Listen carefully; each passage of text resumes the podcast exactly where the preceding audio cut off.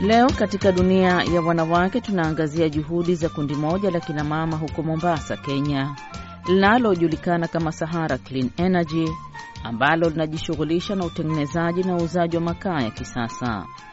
Mwandishi wetu wa Mombasa, Salma Mohamed, amelitembelea kundi hilo la kinamama na kututayarishia makala ifuatayo ambayo anazungumzia baadhi ya changamoto wanazopitia ikiwemo zile za mila na tamaduni, uchumi pamoja na miundombinu duni. Hii kampuni yetu ndogo tuliyoianzilisha mwaka wa elfu mbili na kumi na tano inaitwa Sahara Clean Energy. Hakuna kulala, wamama ni sisi, tuwe mbele mbele, tusaidie mabwana zetu, maanake mkono mmoja sahihi hau. Ni akina mama kutoka kundi la Sahara Clean Energy mjini Mombasa wakizungumza wakati VOA ilipotembelea kiwanda chao katika mtaa wa Bamburi. Akina mama hawa zaidi ya thelathini wamekuwa katika biashara hii kwa muda wa miaka mitatu sasa, na kazi yao imepokelewa vyema na wateja.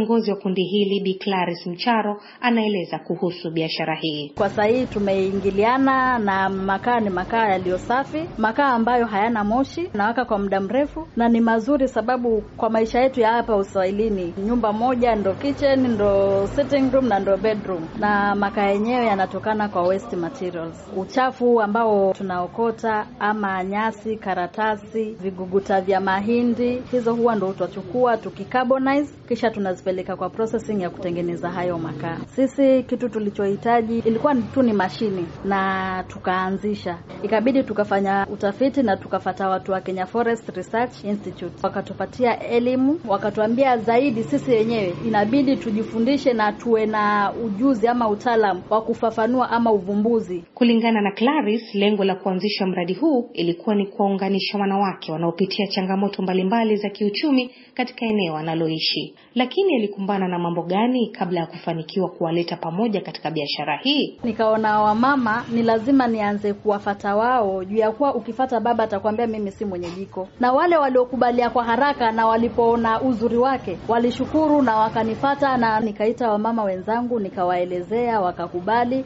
na nikawapatia mpaka free sample ya kwenda kutest, na walipopenda walinifata wenyewe, wakaniambia tuko tayari kufanya kazi, tushirikiane. Pia sisi hapo tutakuwa tunasaidia wamama wenzetu na tunapata riziki ya kila siku. Kwa majina naitwa Petronila Auma. Nashukuru Claris kwa sababu alinifata akanieleza, sikuchukulia maanani, lakini nilivyoona anaendelea vizuri, anaendelea kupata customer na mimi pia nikakubali. Kiukweli mi nilikuwa sina kazi na ngoja kuletewa ile kidogo kidogo na mume wangu. Mimi nimeona umuhimu, sababu kuna mambo mengine labda nilikuwa yananishinda hapa na pale, lakini nashukuru Mungu sababu nilipokuwa nimekuja hapa nilikuwa tu sina shule yote ya kufanya, lakini nashukuru Mungu, at least nikija tunaungana na wamama tunaenda mbele. Licha ya kwamba wamefanikiwa kukaa katika biashara yao kwa zaidi ya miaka mitatu, bado akina mama wengi hushindwa kuungana na kufanya kazi pamoja kwa maendeleo ya jamii.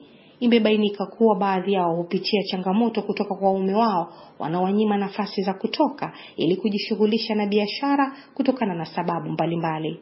Washiriki wa kundi hili la Sahara Clean Energy wanazungumzia suala hilo pamoja na mambo wanayofanya ili kuhakikisha wanadumu katika biashara. Ni kweli kuna changamoto kwa wamama kufanya kazi pamoja, lakini nashukuru kwa sababu huwa tunajielewa, kila mtu amepewa sehemu yake. Unajua, hii kazi yetu wamama ndo kengele kusema hichi kitu kinafaa kwa hii kazi. Kusema kwa hakika, ile kukusanyika sisi wamama ilikuwa ni kitu ngumu sana, maanake sisi wamama hatuwezi kaa mahali pamoja, lazima tutakorofishana, maanake wamama tunapenda mambo madogo madogo. Sasa huwa sisi hapa tukiingia ni salamu, tucheke dakika mbili tano, tufanye maombi, kila mtu anajua kazi yake yenye atafanya. Sasa wengine wanaogopa, ile kuogopa mabwana zao ndio inawaregesha nyuma, lakini kwa akili zetu sisi wamama inatakana tuchanuke na tufunguke na tuone mbele, tusaidie mabwana zetu, maanake mkono mmoja sahihi hautoshi, hatuwezi achia mabwana peke yake. Na je, ni changamoto gani wamepitia katika kazi yao na kufikia sasa wamepata mafanikio gani? Tulipoanza ilikuwa ni kitu kigeni, mpaka kila mtu alikuwa yashangaa ni nini tunachofanya. Nimeona imekuwa muhimu, maanake wakati tukianza tulikuwa bado tuko chini, lakini tuseme kama hizo parking za makaratasi tulikuwa bado hayajaingia. Sasa hii yako makaratasi tume, yani tumeanza kupata soko, tumeenda tukizunguka, na ninashukuru manake sisi tuanze kufata wale wamama, pia wao wameanza kutusaidia na upande wa marketing, manake akinunua akienda akipata makani mazuri anatembeza injili kwa wengine. Kwa hivyo hiyo ndio imekuwa njia ya kujitafutia riziki. Juhudi za kundi hili ni changamoto kwa kina mama wengine wanaopania kuanzisha miradi kama hii katika mitaa yao.